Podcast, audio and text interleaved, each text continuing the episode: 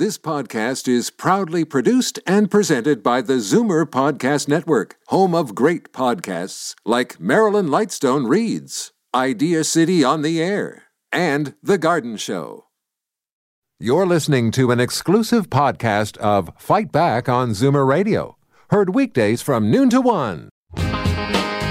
Fight Back with Libby Znaimer on Zoomer Radio. Welcome back. Well, we spend a lot of time talking about our most vulnerable in nursing homes and the urgency of trying to protect them and of vaccinating them. But what about vulnerable elderly people in the community, especially those suffering with dementia?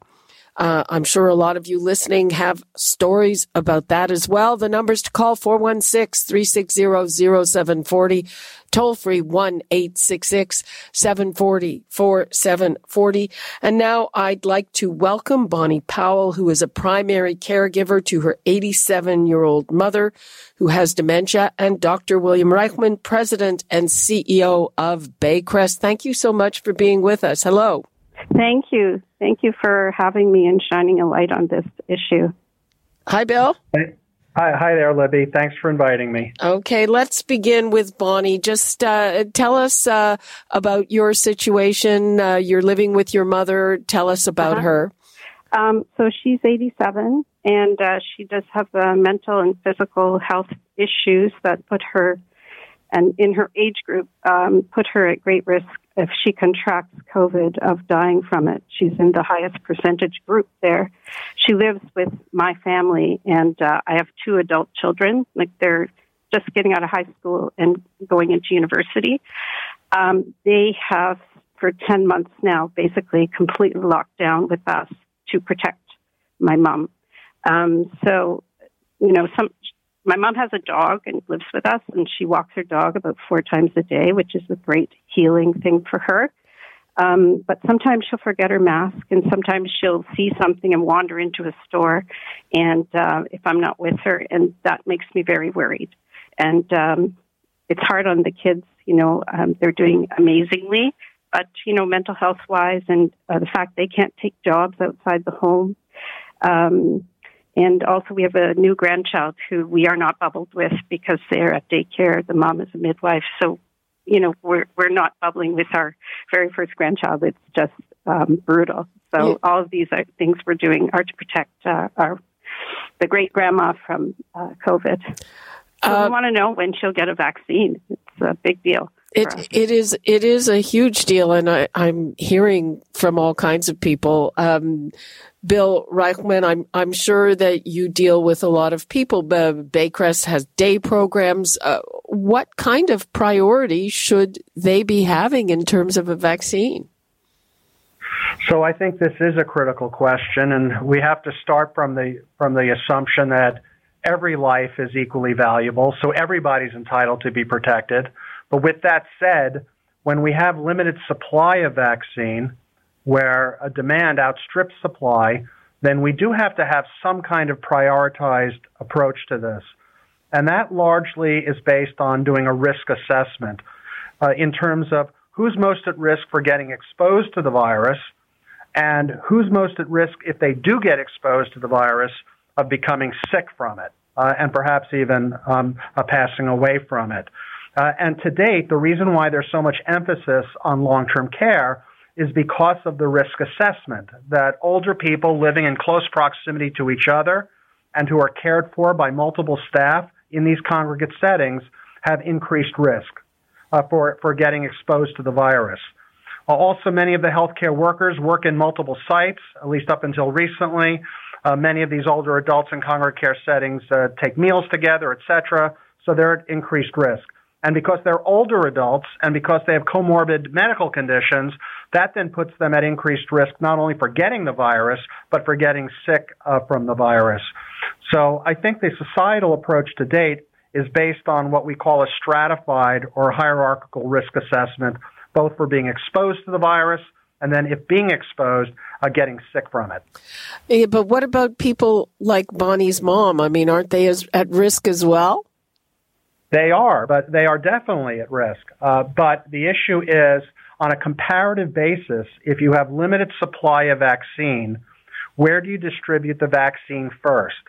Uh, and I think that the decision's been made across several jurisdictions that living in a congregate care facility where you're exposed to other older people, you're exposed as well to perhaps multiple visitors in the facility, and critically exposed to staff that are coming from the community and are in place every day, um, working closely with you as an individual older adult.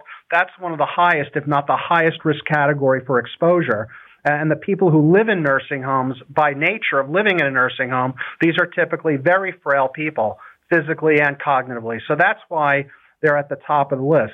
That doesn't mean that um, other frail people living in the community aren't at risk. They are.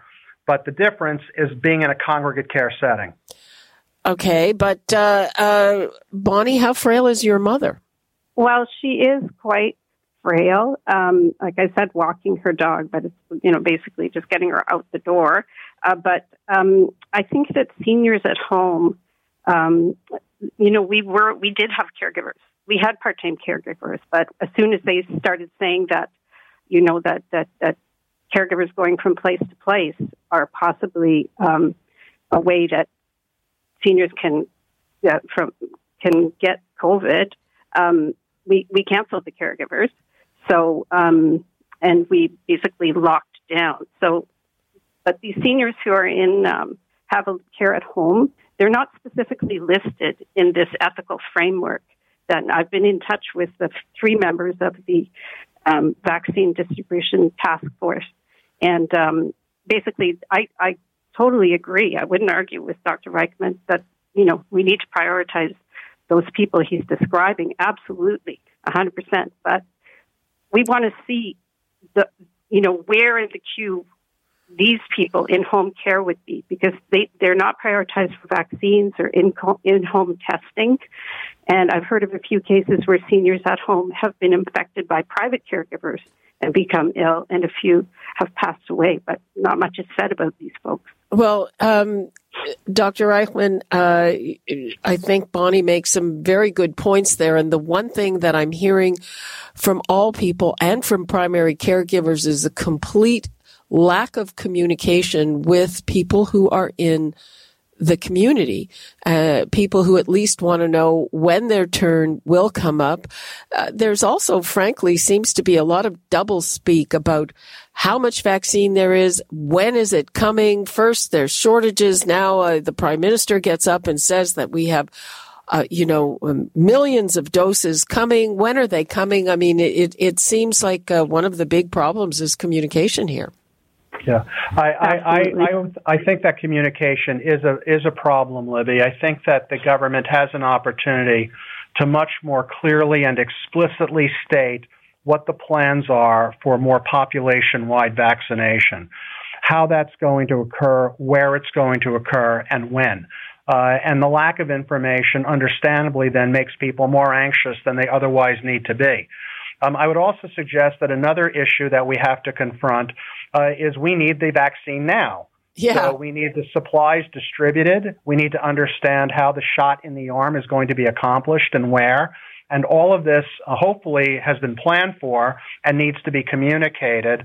And lastly, I do think we have to combat some um, vaccine hesitancy. So just having the vaccine available doesn't mean that everybody who should be getting vaccinated is willing to, to do so.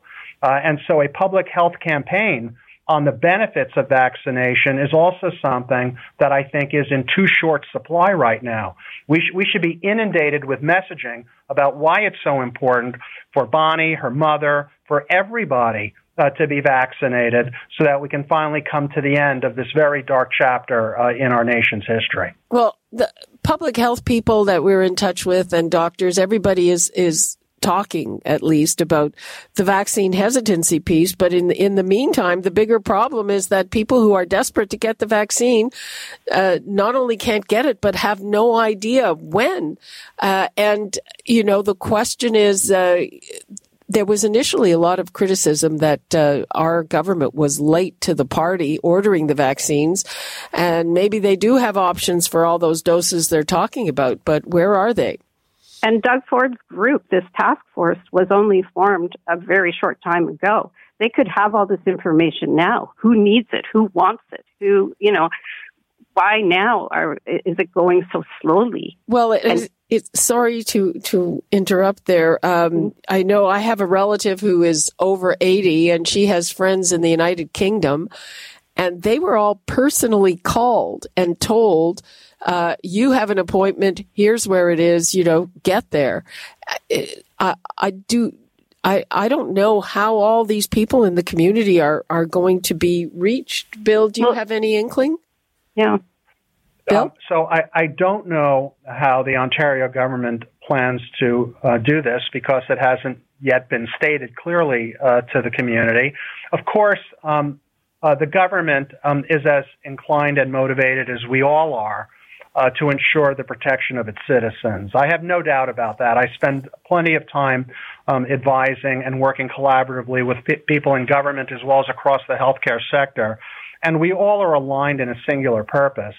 Um, I do think, though, the time is now to explain clearly to our communities when they're going to get vaccinated, how that's going to occur, uh, and when we will finally see the case numbers in Ontario start to decline as a consequence. And so, as I said before, um, there is an opportunity for the government to more clearly um, communicate all of this, that's for sure. Uh, and there'll be plenty of time once the pandemic has wound down for us to do a post mortem on all of this. Uh, we will look back on how the government, how the healthcare sector, how all of us as a society um, responded to the pandemic, and hopefully we will learn from it. Uh, and should we have to do this again, which the public health experts and infectious disease experts tell us we will sometime in the future, we will do it that much more effectively. Well, in the meantime, they could loop in doctors, we've asked all the do- uh, doctors that we're in contact with. They know nothing about the rollout. I mean, other than what's on the government web page. They could loop in the social workers who are working with the elderly. They could loop in the local integrated health network. Like, there's so many um, avenues that they could be sending messages through. And as you say, in England, they seem to be have done a better job of communicating directly with the public. I would love to get a phone call from public health. Yeah, good luck with that. uh, um, uh, Bill, um, what do you have to say to Bonnie? I'm sure that you know of a lot of people in the same situation. It's hard enough with help to take care of a loved one who ha- suffers with dementia, but suddenly if you're afraid to have other caregivers come in and, and what's happening with, with Baycrest, what, what do you say about supporting these people through this? Well, you know, I would say that Bonnie, your experience is being replicated across North America, Western Europe, and even uh, more far, far-flung parts of the world.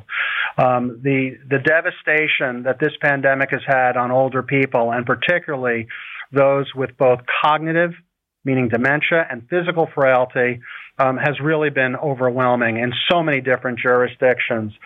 Uh, and you know, expressions of sympathy don't go far enough. Exactly. Uh, I think what we've what, what, what, we've what we've tried to do um, at Baycrest uh, is to combat some of the isolation that people living in the community with dementia and their caregivers are facing by bringing services to them.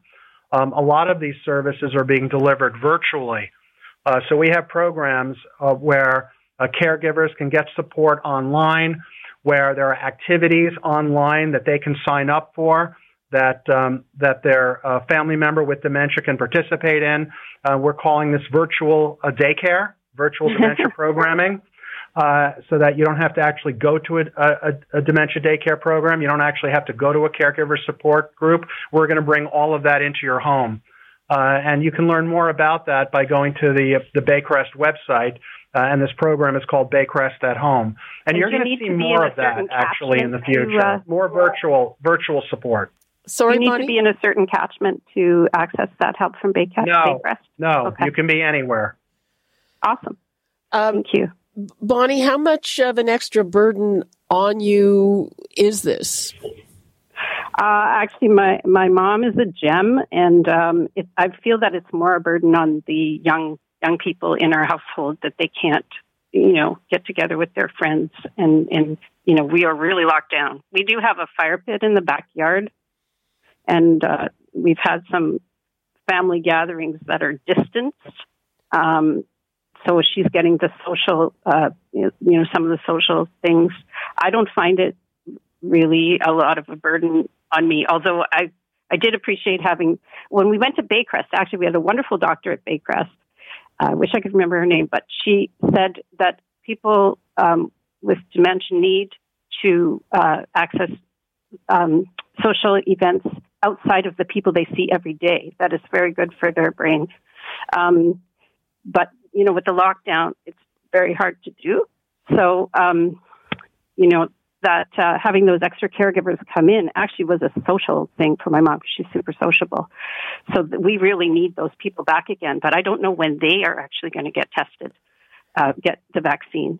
Um, so I don't know when I can invite them back into our household. And um, Dr. Reichman, how do generally people with dementia can they uh, how do they deal with computers or doing things virtually? Does that how does that work? Well you know you know the, the actually you know setting setting it up um, you know getting online um, people with dementia depending on their severity largely need help with that. So there needs to be somebody um, in the home who can help get it set up. Oh for sure. Log log on to the websites etc um, and, and again, it depends on the individual and their stage of impairment. But we're finding that, that many people with dementia um, are able to sit in front of a large screen television like a smart TV um, or even a large computer monitor. Uh, and they can participate uh, in the, both individual programming as well as uh, group programs where there are other seniors uh, and other caregivers that are participating. Um, but it's it's highly individual. Some people really interact quite well with with this kind of virtual programming, and others not so much. But for most patients, we believe that it is absolutely worth a try, particularly during uh, exigent circumstances like this, where we have so few options for people's uh, engagement. I know the Alzheimer's Society also they did we did a virtual art class, um, so that was great. And uh, you know, I, I do think the online thing can work, but the thing is, I you know, I we don't have a language barrier you know, there are seniors out there who do not speak English and don't have computers. Um, so, you know, I just hope that they're going to be able to um, get help from public health, you know, without reaching out in the way that I can reach out, being computer savvy and, and having degrees and speaking yeah. English. Well, yeah, and you have uh, young people in your house, so presumably they know how to deal with the computers. Absolutely. Um, we are uh, starting to run out of time. Um, Bill, what would you like to say to people on this whole issue? People who are, first of all, extremely anxious about figuring out when they're going to get this vaccine. Uh, what do you say to them? Well, I think again, you know, I, I think that uh, through vehicles like this, we need to be impress upon we need to impress upon our public health officials how critical it is to tell us what the plan is uh, and when we can expect to get access to the vaccine. So continue to do what we're doing, raise public awareness, urge our public officials uh, to tell us what's happening. Uh, media continue to pay tremendous attention to this. Uh, and hold all of our feet to the fire. Those on the, the provider side, like me and the staff at Baycrest, as well as those on the policy side working in government, continue to hold our feet to the fire, hold us accountable. But I also think that while we're waiting for the vaccine, anything we can do to get people enthusiastic about getting vaccinated, we need to do because I hear what Bonnie's saying. You know, she's eager. She wants to get vaccinated and get her mom vaccinated. Um, I have less concern about Bonnie and her mom. I'm concerned about um, large numbers of healthcare workers that have a vaccine hesitancy uh, and perhaps have um, embraced some myths about the safety um, of, of vaccines uh, that could really get in the way of us reaching the kind of population immunity we need to put this pandemic behind us. I, I've heard anecdotally about some healthcare workers. You're speaking about large numbers. Yeah, I think I think that it's it, it's it's more widespread than you might think. Uh, and in fact, we have experience of this with influenza vaccination. So um, there are much larger numbers of healthcare workers working in long-term care and hospitals who choose not to get vaccinated than what you would imagine. Uh, and a lot of this has to do with misinformation about um, the efficacy and the safety uh, of uh, influenza vaccination. And I think we're seeing the same thing uh, in some pockets with COVID vaccination, particularly since the COVID vaccine is so novel Uh, it was approved um, seemingly very quickly compared to um, typical vaccines. And so that has uh, fueled uh, some of the anti vax sentiment that's been a part of society now um, and has been growing uh, for several years uh, across the globe.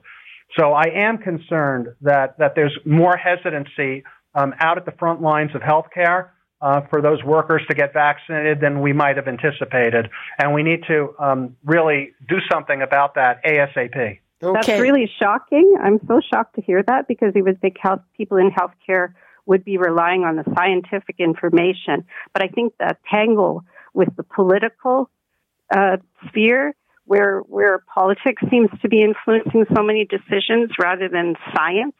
Um, but it's just very surprising to me to hear that there are healthcare workers that are vaccine hesitant. Uh, Bonnie, we have to go uh, 10 seconds. Do you feel better about have after having this conversation or are you still Absolutely, absolutely and I hope other people out there will will will reach out. I just wanted to say thank you to Dirk Huyer and Isaac Bogoch and Maxwell Smith who were on the task force and they actually personally responded to me.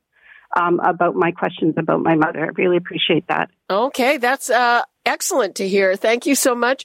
Bonnie, thank you so much for joining us. Also, Dr. William Reichman, thank you so much for being with us and for all that good information. Okay, my pleasure. Okay. Thank you, Libby. Bye bye. And that is all the time we have for today. You're listening to an exclusive podcast of Fight Back on Zoomer Radio, heard weekdays from noon to one.